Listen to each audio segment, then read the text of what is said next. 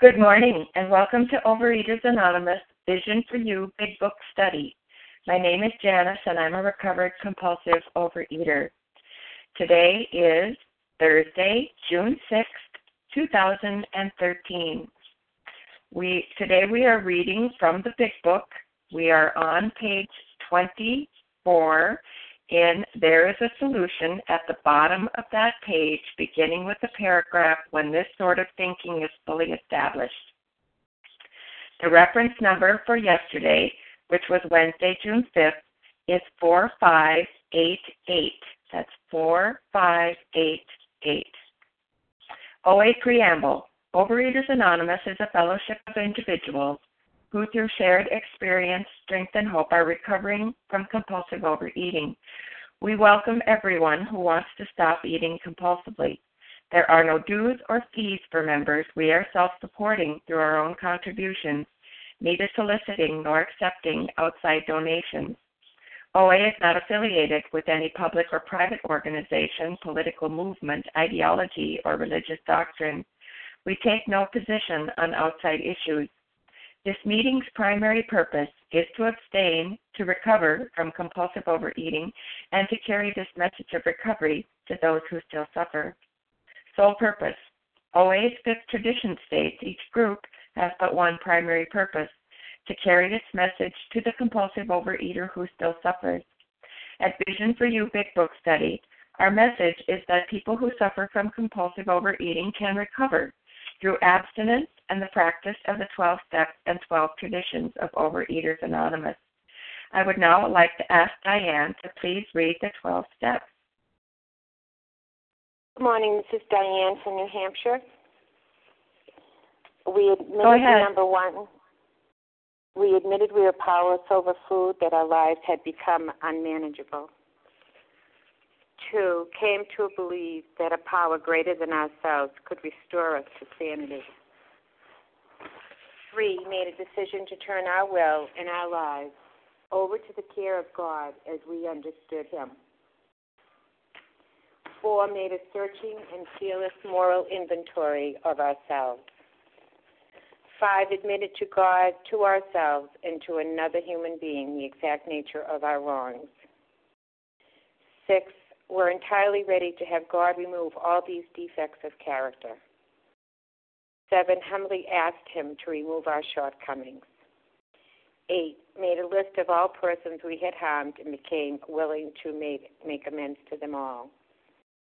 9. Made direct amends to such people wherever possible, except when to do so would injure them or others. 10. Continued to take personal inventory and when we were wrong, promptly admitted it. 11. Sought through prayer and meditation to improve our conscious contact with God as we understood Him, praying only for knowledge of His will for us and the power to carry that out. And 12. Having had a spiritual awakening as a result of these steps, we tried to carry this message to compulsive overeaters and to practice these principles in all our affairs. Thank you very much. Thank you, Diane. Thank you very much. I'd now like to ask Margaret H. to please read the 12 traditions. Thank you, Janice. This is Margaret H. in Illinois. The 12 traditions. 1. Our common welfare should come first. Personal recovery depends upon OA unity. 2. For our group purpose, there is but one ultimate authority, a loving God as he may express himself in our group conscience. Our leaders are but trusted servants, they do not govern. 3. The only requirement for OA membership is a desire to stop eating compulsively. 4. Each group should be autonomous except in matters affecting other groups or OA as a whole. 5. Each group has but one primary purpose to carry its message to the compulsive overeater who still suffers. 6. An OA group ought never endorse, finance, or lend the OA name to any related facility or outside enterprise, lest problems of money, property, and prestige divert us from our primary purpose. 7. Every OA group ought to be fully self supporting, declining outside contributions. 8. Overeaters Anonymous should remain forever non professional, but our service centers may employ special workers. 9. OA as such ought never be organized, but we may create service boards or committees directly responsible to those they serve. 10. Overeaters Anonymous has no opinion on outside issues, hence, the OA name ought never be drawn into public controversy. 11. Our public relations policy is based on attraction rather than promotion. We need always maintain personal anonymity at the level of press, radio, films, television, and other public media of communication. 12. Anonymity is a spiritual foundation of all these traditions, ever reminding us to place principles before personalities. Thank you, and I pass. Thank you, Margaret. How our meeting works. Our meeting focuses on the directions for recovery described in the Big Book of Alcoholics Anonymous. We read a paragraph or two from the literature, then stop and share on what was read. Anyone can share, but we ask that you keep your sharing to topic and literature we are discussing and that you keep your share to approximately three minutes. Singleness of purpose reminds us to identify as compulsive overeaters only. Our abstinence requirement for moderators is one year, and for readers is six months. There is no abstinence requirement for sharing on topic. This meeting does request that your sharing be directly linked to what was read. We are sharing what the directions in the Big Book mean to us. To share, press star 1 to unmute. Once you are done sharing, let us know by saying pass, then press star 1 to mute your phone. In order to have a quiet meeting, everyone's phone except the speaker's should be muted. Today we resume our study of the Big Book. We are in the Big Book of Alcoholics Anonymous. In the chapter, There is a Solution. And we are on page 24 at the bottom of that page at the beginning of this paragraph when this sort of thinking is fully established. And today I would like to ask Penny C. to please get us started. Good morning, everybody. This is Penny C., a recovered compulsive overeater from Massachusetts. When this sort of thinking is fully established in an individual with alcoholic tendencies, he has probably placed himself beyond human aid and, unless locked up, may die or go permanently insane. These stark and ugly facts have been confirmed by legions of alcoholics throughout history. But for the grace of God, there would have been thousands more convincing demonstrations. So many want to stop but cannot. Uh, this, what we've been reading so far in this chapter, certainly uh, fits the description of stock and ugly facts. You know, Bill W. painted the picture of the seemingly hopeless state of mind and body that many many of us I know I did come into Overeaters Anonymous with that that um those description. And but for the grace of God God I don't know where where I or lots of other people with my disease would have gone. This um whole idea of uh what is this this sort of thinking that he's talking about. It's that who cares? You know, uh, what's the use anyway? Oh, I remember that so well. That after years and years of of fighting and the disease that I didn't know was a disease, and trying all different ways from starving myself to you know crazy diets I would read in the various magazines it seemed uh, every single magazine on the rack at the supermarket had another way that was sure to help me with the overeating and have me lose, you know, 10 pounds in six days or whatever. And after years and years of that, that's just where I was. You know, what's the use anyway? Why don't I just accept the fact that I'll always be fat, that I'll never be able to control my eating, um, why don't I just give in? And, you know, but for the grace of God, you know, almost 26 years ago now, actually next Tuesday is my 26th OA anniversary. Um, but for the grace of God, I found OA or, or OA found me, whichever. And um, I would be among those that number otherwise that is would still be into the disease and and and seemingly hopeless. If I that's if I was still alive. That's if I was still alive today because this is a fatal disease and boy I know it. So I'm going to um, remember that and uh, thank you everybody for being on the line this morning. With that I pass. Thank you, Penny. Would anyone like to comment on this paragraph? This is Katie from Boston. Go ahead, Katie. Good morning, my vision, my solid vision for you. This is Katie, recovered compulsive overeater from Boston, Massachusetts. And yeah, I really loved reading this reading this morning. I mean, I am absolutely um, alive today because of the grace of God. And, you know, I spent my entire life looking for somebody to fix me between psychiatrist and medication. And for me, it wasn't just compulsive overeating, it was binging and starving and binging and starving. And I mean, I um, have a father who's a physician, and he sent me to all sorts of psychiatrists and psychologists. I went to um, Malawi, Africa to get abstinent. There was no human power that could relieve my food addiction. You know, absolutely none. I mean, I tried it all, and I, um, you know, I I definitely without this program would be dead. I mean, the kind of eating that I was doing at the end with you know, that pitiful and incomprehensible demoralization of falling asleep again. I, I talk about this a lot, but binging your brains out and falling asleep with food in your mouth and waking up and having the food in your mouth and going after it again. And I was, the thing is, I, I, I couldn't stop from starting, right? Like food was my drug of no choice. I didn't realize that, that I had, that I put that food into my system and I had no choice. Number one, I had no choice because my brain was telling me it was the only solution that I had. And then when I put that solution into my body, it set, set up an uncontrollable craving for more. And it didn't matter who you were or what job I had or what relationship I had. I just needed more.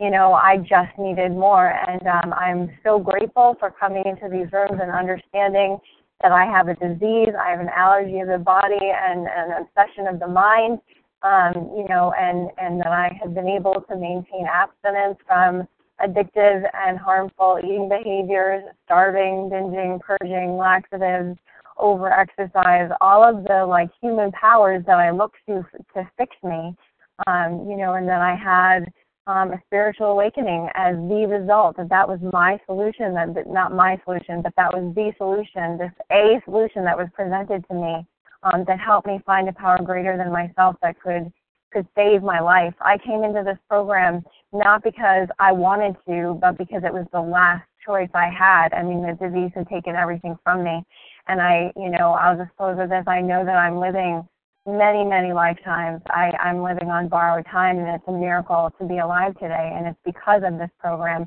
because of the abstinence that was passed along to me, and and and as a result, the result of working the 12 steps, that I've been able to have, um, you know, freedom, freedom from the bondage of me, freedom from the food, and that is a complete miracle in my life today. Thank you.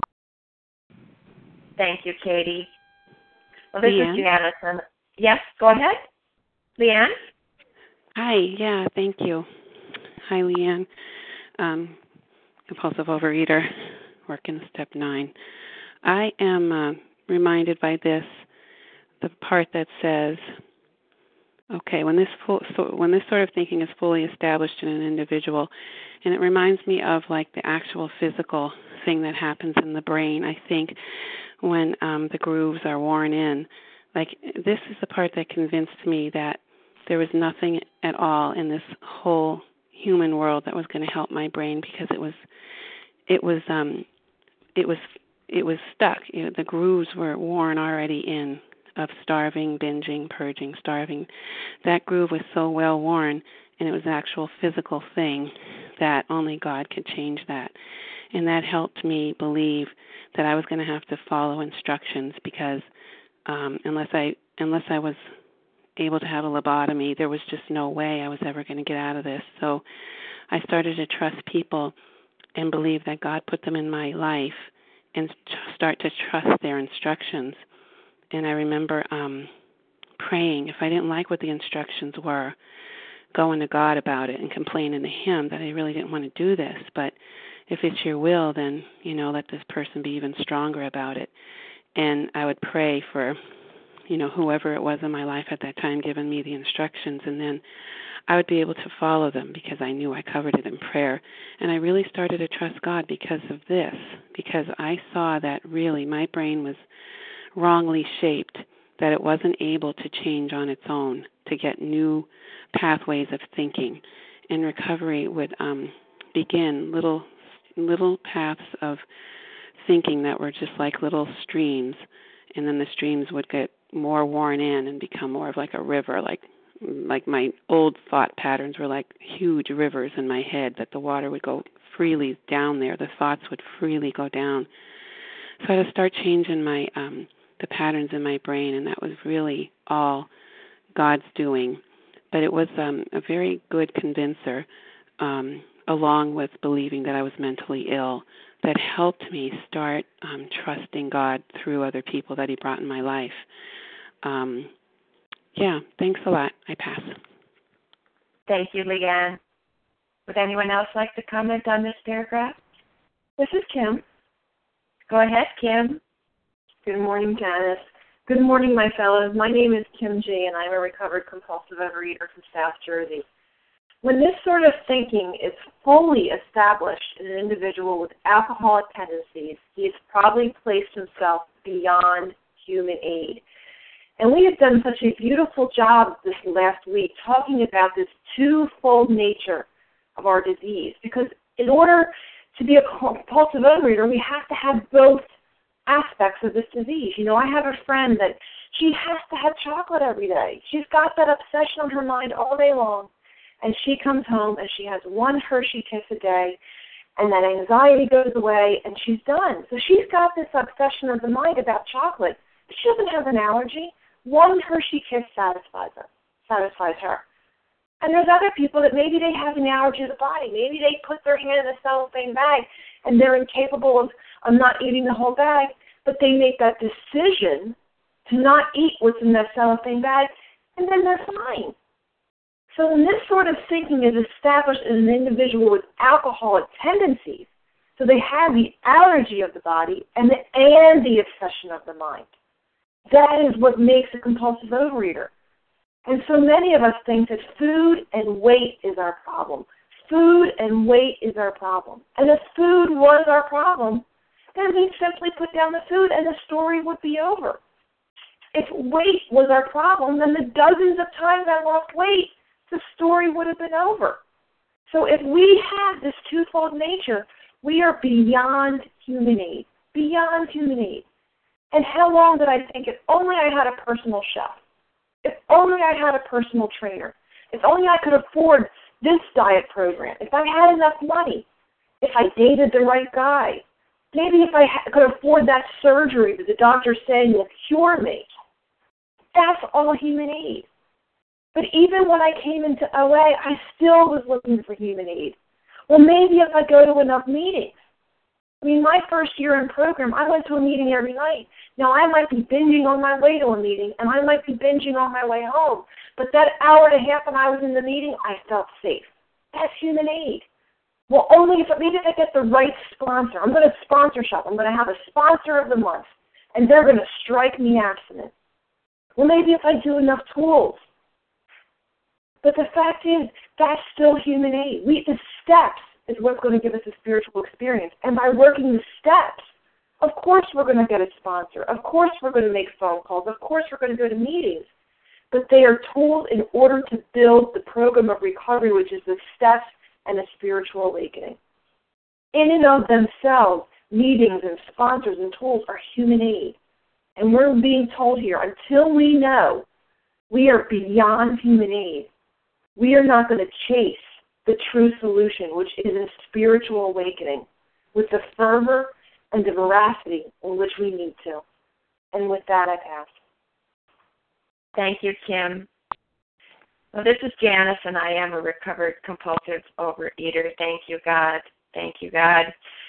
You know, so when this sort of thinking, when this sort of thinking is firmly established, you know, that, that phrase, when this sort of thinking reminds me so well of my sort of thinking when I was in the disease of compulsive overeating, prisoner, caught in that way of thinking.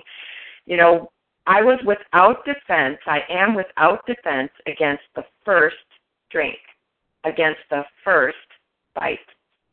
So when the food is down when I am not ingesting any of the foods that trigger that phenomenon of craving, I'm still without defense. You know, I'm still without defense. I am in a way of thinking.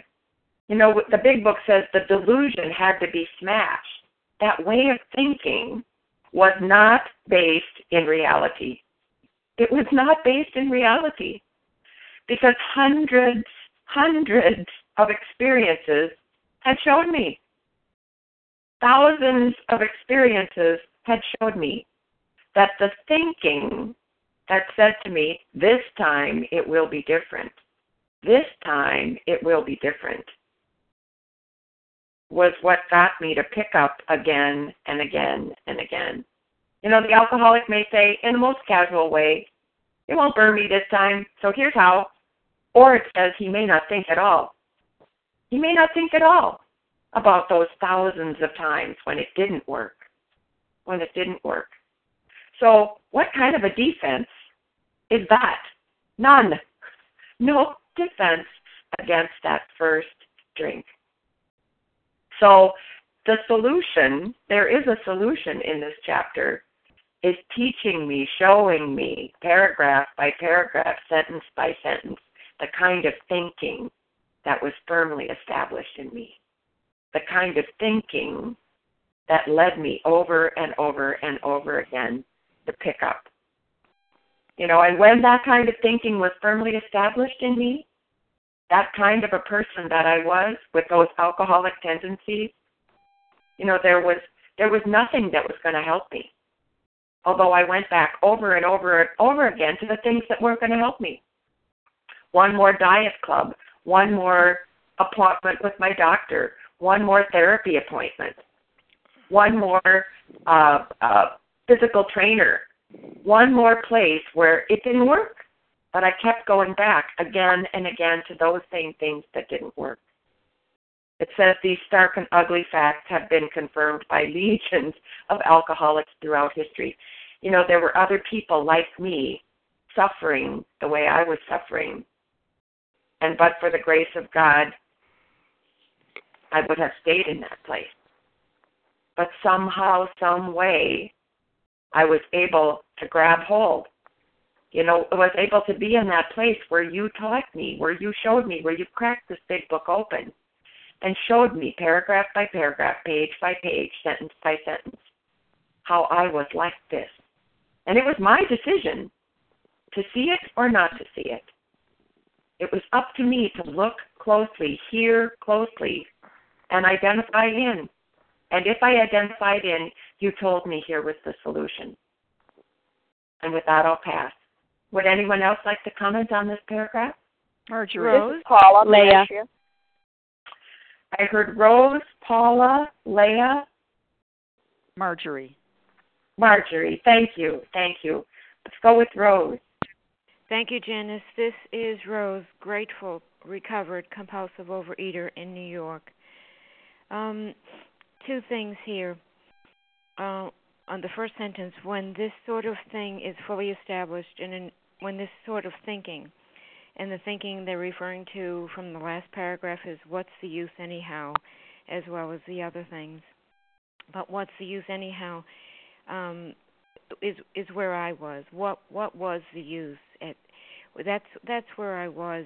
Um, before I was um, struck with the grace of God. What was the use of trying? What was the use of taking more pills? What was the use of trying to figure out uh, another way to control the weight and control the food and control the calories and control the people and control my life and control all the circumstances with or without God, uh, depending upon my my how much I've binged or whatever was going on what was the use anyhow? And that is inside of that was inside of me. That was me.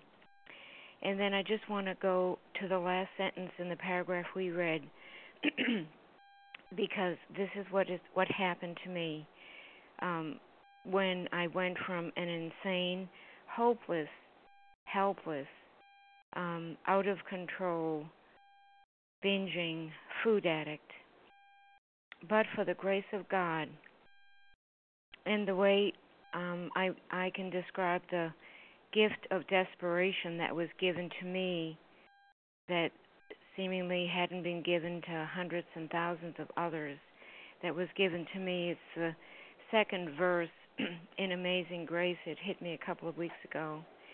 It says, "Twas grace that taught my heart to fear, and grace my fears relieved."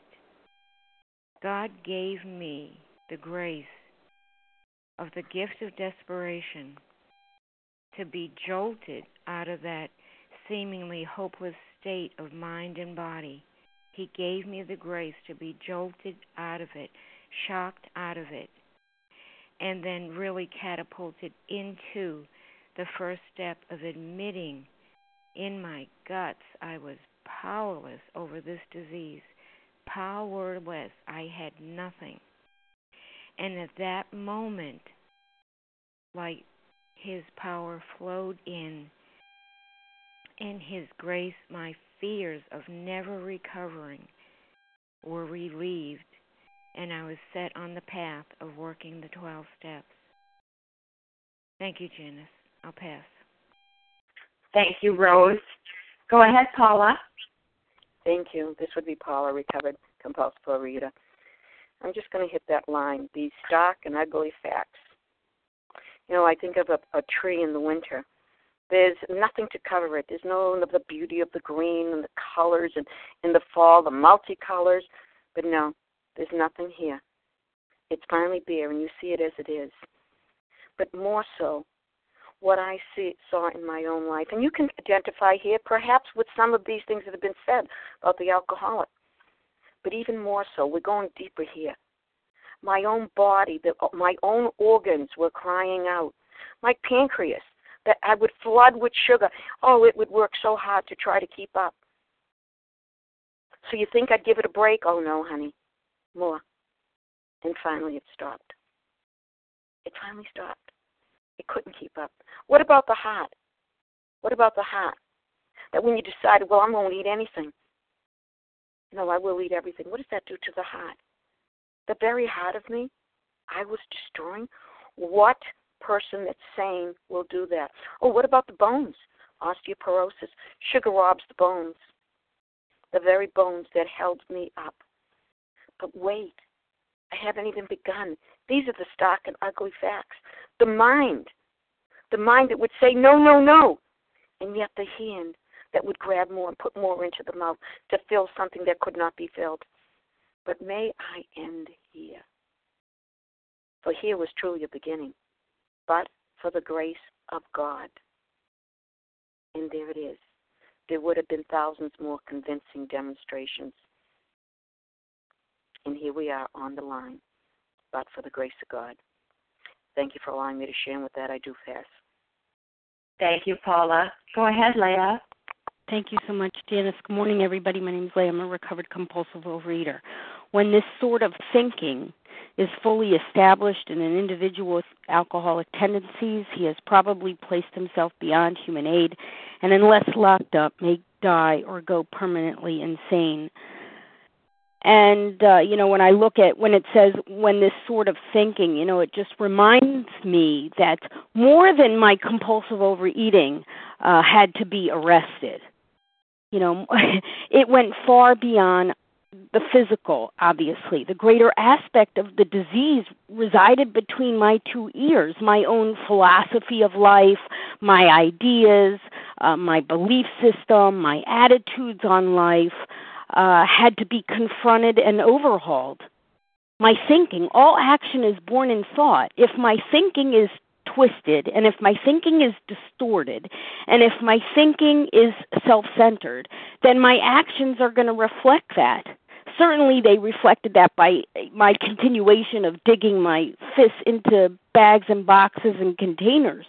Um, but even when the substance is down, obviously, we are still left with the mind. So the mind has to be addressed when this sort of thinking is fully established an individual with alcoholic tendencies, he has probably placed himself beyond human aid. I mean, what the book is suggesting is that short of a higher power relationship, little can be done to save a real compulsive overeater from the grip of his or her disease. And that's exactly where the 12 steps come in you know, the secret of the 12 steps is that it is possible to effectuate such a dramatic change in personality and in character and in values. And that's what the steps are, are for. You know, if the greater aspect of my disease is my thinking, uh, what are we going to do about that? Well, that's exactly what the steps are all about. That's exactly what the steps are all about to allow us and lead us to a relationship uh, with a power greater than ourselves. Because this power greater than myself has delivered me from another power greater than myself, the obsession of the mind. So once we admit step one, that we're powerless over food and that our lives have become unmanageable, we realize, like this paragraph says, uh, that to continue compulsive overeating means torture, it means suffering, it means disaster. It means possible death and, and permanent insanity. Uh, so does relying on myself to stop compulsively overeating. Neither of those, neither of those are going to work. Continuing to compulsively overeat, door number one, that ain't working. Trying to stop on my own willpower, on my own determination, on my own self knowledge and intellect, that didn't work. So if I know I can't rely on myself, and I know that to continue to eat means death or insanity, then my choices narrow down to either relying on some power greater than myself or being doomed to compulsive overeater's death. And the big book is going to tell me that those are not easy alternatives to face, but they're the only ones a real compulsive overeater's got. Because there is no door number three. So if you truly want to recover from the illness of compulsive overeating, you have to have a spiritual experience. Certainly was true for me. And it's true for those of us on the line here that are real compulsive overeaters. But through the taking of the 12 steps, we can be relieved of the obsession for food and restored to sanity. And with that, I pass. Thank you. Thank you, Leah. Go ahead, Marjorie. Good morning. This is Marjorie, recovered compulsive overeater. This sort of thinking was fully established in me, and I look back at what the history has been just preceding my being born and where I am now, because this book was written before World War II. I was born shortly after World War II. The people who would have read this book just before World War II knew that world where there were mental hospitals, where people went permanently insane. They cracked open, they ended up being locked up in mental hospitals. During my lifetime, some of those people were released. They had no way of living on the outside because they had lived in those hospitals for years and years and years fast forward to the years after World War II when pharmaceuticals developed. So by the time I came along and began to address my food addiction, my obesity, there were two options. I could be locked up or I could have pharmaceuticals. Nowadays, people get locked up for short periods of time and then they're released on pharmaceuticals. And who knows what it will be like 10 or 20 years from now.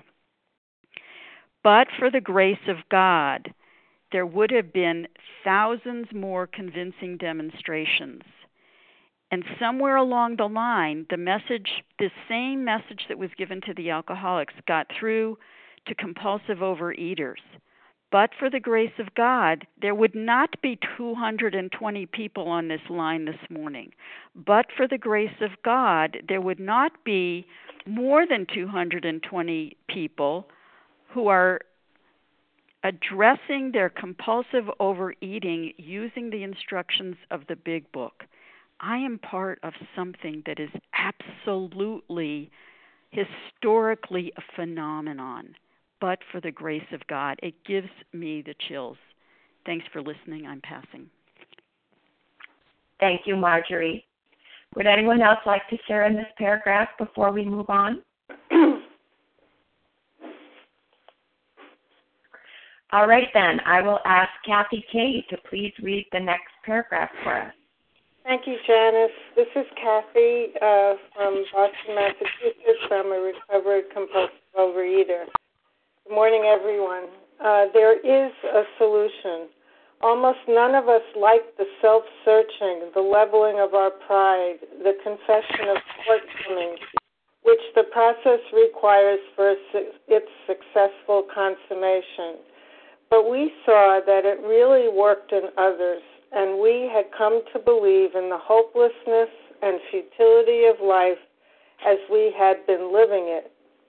When, therefore, we were approached by those in whom the problem had been solved, there was nothing left for us to pick up the simple kit of spiritual tools laid at our feet. We have found much of heaven, and we have been rocketed into a fourth dimension of existence of which we had not even dreamed. Wow, there's a lot in here, and I would like to um, comment uh, on that first sentence.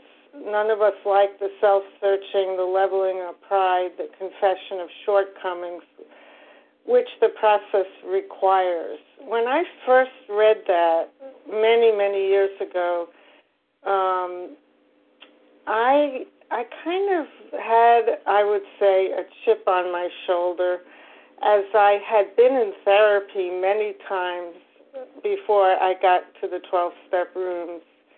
And I figured if I can um, do therapy and develop the kind of insight into myself that I thought I had developed, then I'm probably halfway there, and I'm not really as um, unprepared for this work as some people might be. Um, I combined that with uh, um, see, comparing my outsides with other people's outsides. And at that time, too, I was not obese, I just had some extra weight to lose. And um, these two beliefs were actually part of my disease thinking because um, you can see I had no conception of a higher power. The uh, self searching I had done, I had done with a, another human being, a professional therapist, but without the help of God or a higher power. And um, as I look back on those many years of my quest for self knowledge, um, what we know today as we read the big book is, is that self knowledge um, gets us nowhere. Um, and uh, it took me quite a few years to recognize that um, the self searching had to be done in partnership with a higher power. And um, that took me quite a few years to come to accept. Um, I, I tend to think of myself as a slow learner when it comes to my program of recovery. Um, and I'm so glad I stayed around because you all told me keep coming back until the miracle happens. Um, and the more I witnessed other people's transformation, the more hope I developed that I too um, could find a solution and that it was laid out very, very clearly for me in this book. And most importantly, I didn't have to do it alone.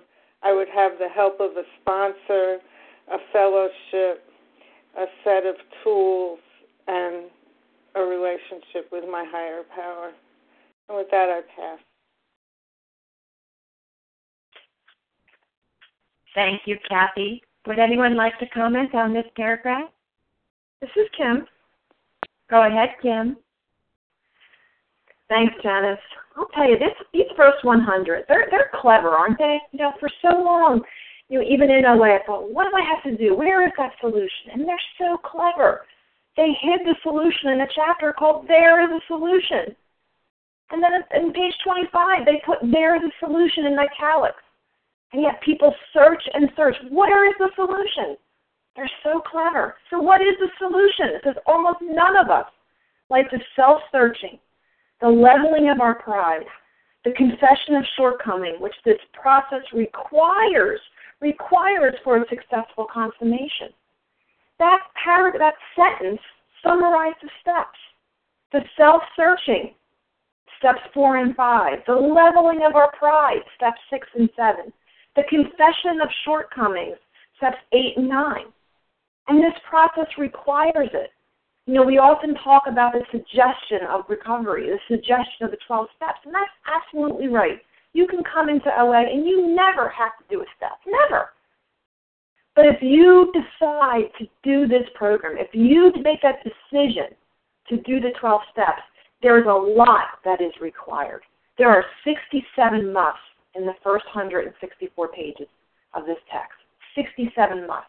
And there are nevers and there are alls and successful consummation. Successful consummation. What does that mean? To go to page 84, it talks about what it means to be recovered. That's the aim. That is the goal. A sense of neutrality.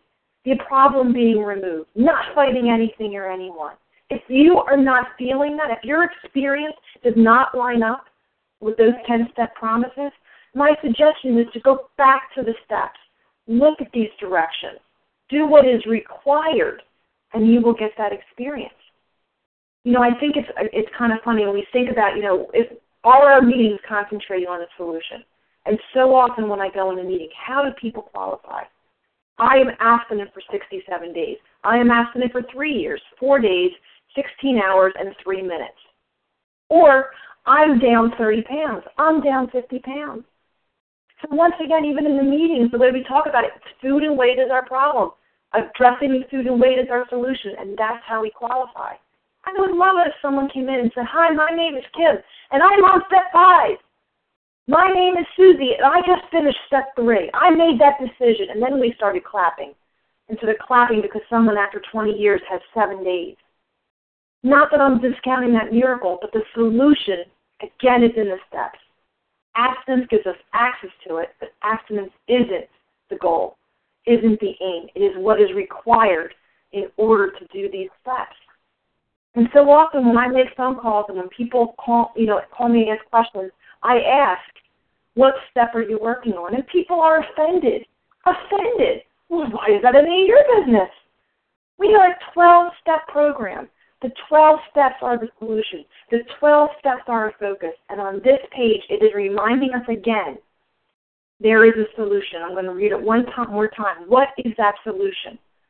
Almost none of us like the self searching, the leveling of our pride, the confession of shortcomings, which this process requires for a successful consummation. And with that, I pass. Thank you, Kim. Well, this is Janice, and I am a recovered compulsive overeater. You know, there is a solution. You know, thank God there is a solution. Because what we've been studying here, what this what we've been brought to here, I don't know if you're a compulsive overeater like me, if you're like my type, but they kept telling me over and over again, laying it out for me. Are you like us? They kept asking me that question, allowing me to identify in and here they're saying almost none of us like the self searching. We are all oh so human. Thank God they put that in here that I could relate and identify in. We are all oh so human. Maybe we didn't like the process as we looked at it, as we stood there. But why was I going to grab hold? Because they had carefully, thoughtfully laid out exactly who I was and what I was up against and allowed me to identify in. You know, I have written here lowest ebb is the turn of the tide. And I had to get to that lowest ebb. I had to see who I was and what I was up against by reading the exact things they'd been laying out for me. I kept saying, Oh no, that's me. Oh man, that's me. Oh, I'm like that. Oh, yes, that's me. And they just kept inviting me in. See if I could relate. Inviting me in, laying it out, showing me what the kind of thinking was established, what the physical manifestations of the disease was, and they let me decide that I was indeed like this. But I saw in that most desperate state that it really worked in others, that there were other people who had something I did not. So, therefore, when I was approached by someone in whom the solution had been found, I could see there was hope there, that they were like me. And if they were like me, then perhaps I could do what they were doing and get what they got. But it took more than just a decision, it took more than just relating to what was written here in this book. I had to make a commitment and then move ahead and take action. And they told me what that action was going to consist of that I was going to confess my shortcomings, that I was going to look deeply and honestly at myself, that I was going to have a process to follow. And that process was going to be the mm-hmm. 12 steps. And that process was going to bring me the experience of God. It was going to bring me the experience of God. Thank you for that. And with that, I'll pass. Would anyone else like to comment on this paragraph? Hi, this is Judy. I'd like to share. This is Sharon. Judith. Sharon, Judith, and there were other Julie. people. Dana. Julie. Julie. Dana. Dana. Okay, we'll start with Julie. Go ahead, Julie. Hi, this is Julie, recovered compulsive overeater, and um, this paragraph just speaks vol- volume. Um, I used to be one like that. I would say, "Hi, I'm Julie, a recovering critical level food addict, and I'm down 150 pounds or 100, depending where I was in my relapse." Um, I never said I'm working my inventory or I'm making amends. Um, and when I came back, thank God, um, to the program this past November, and actually got to understand um, that there was a solution. At the, this time when I did that inventory, to see those things in my life, um, how ego I allowed ego to to run my life. I got to see my shortcomings, all of these things, you know, and when I would read before um people were rocketed in the fourth dimension, I used to kind of like snicker because I never understood what that meant. And I understand what it means today. It's I am free from from being that person that I was chained to. Um I I don't live in dishonesty anymore. Um I don't live in fear of how much I'm going to eat and how much I'm going to replace.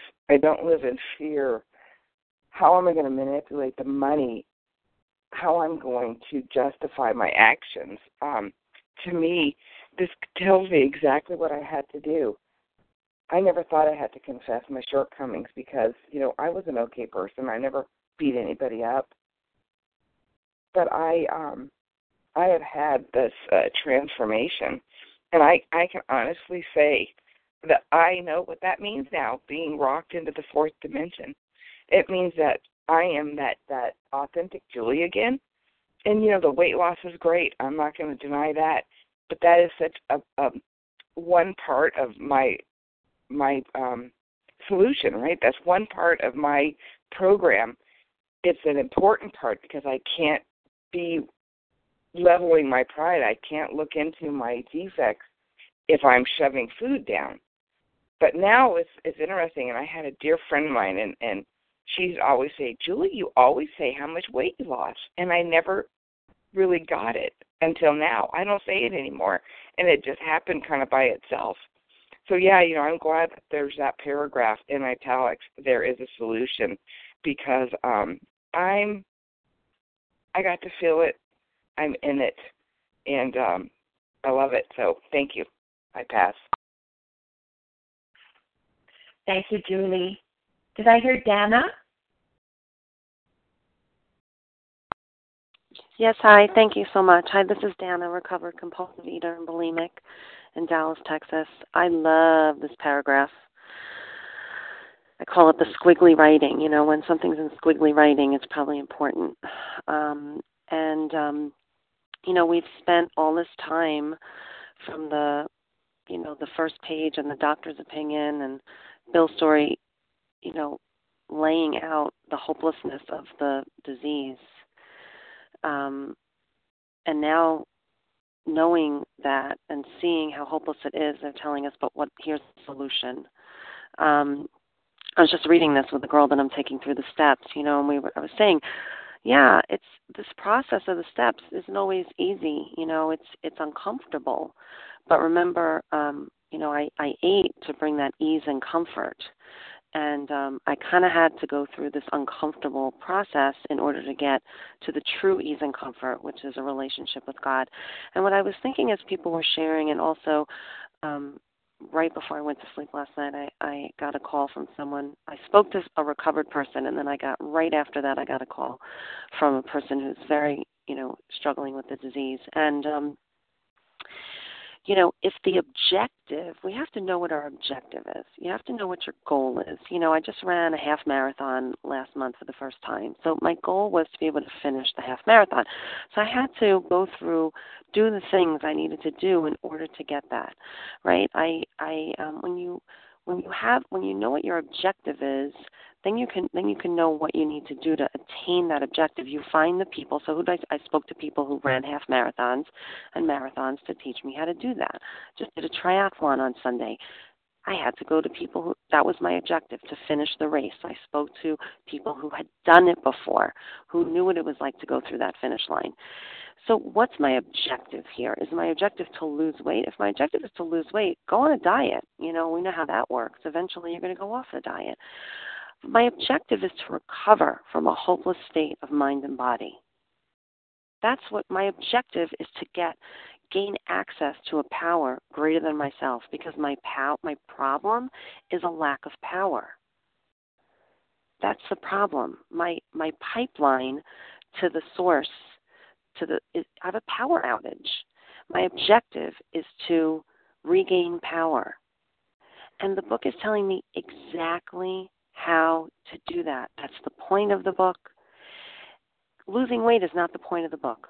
Losing weight is a byproduct of being abstinent. You know, you abstain from the foods that you. This is how I understand it. Abstain from the foods that I know that are my alcohol, the foods and food behaviors that trigger the allergic reaction that makes me want more and not be able to stop.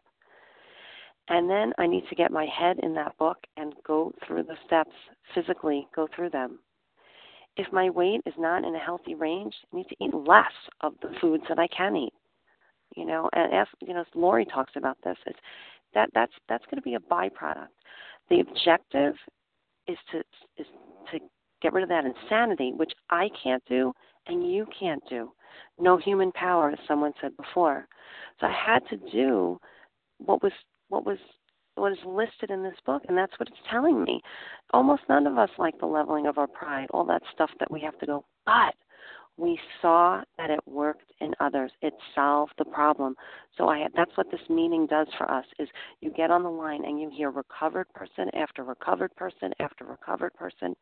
And when i came to this meeting it was after saying to a friend of mine being in oa for many years being in a thin body and saying i don't feel recovered I lost the weight, but I didn't feel recovered. Why? Because I hadn't gone through this process in this way. I've done the process, but I didn't fully understand the problem. And once I did that, I am in that space. I had never, in the, all the years that I've been in OA, and in the many factions of OA, and in the many forms of abstinence, and in a thin body, and in going through the steps in a variety of ways, I never felt those, that description of the recovered state neither cocky nor afraid, not running to it, not running away from it. It was only by going through exactly the directions in the book with a recovered person that I got to this place. So when you see the hopelessness of, and futility of your situation, and you see people with whom the problem has been solved, what's the problem? Lack of power, lack of human power. Then do what they do. And that's what we're here to teach you and show you and grab onto someone and let them be your tour guide. I'm very grateful I did, and I'm very grateful that I get to take people on the tour so that they can have this experience as well. And with that, I pass. Thank you, Dana. Go ahead, Sharon.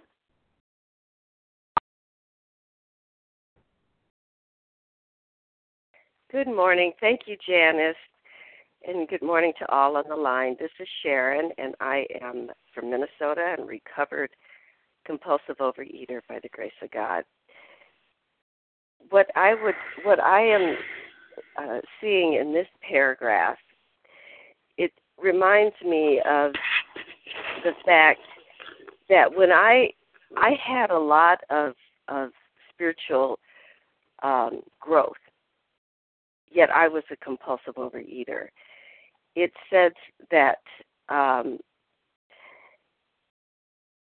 the leveling of our pride, the confession of shortcomings, which the process requires for its successful consummation.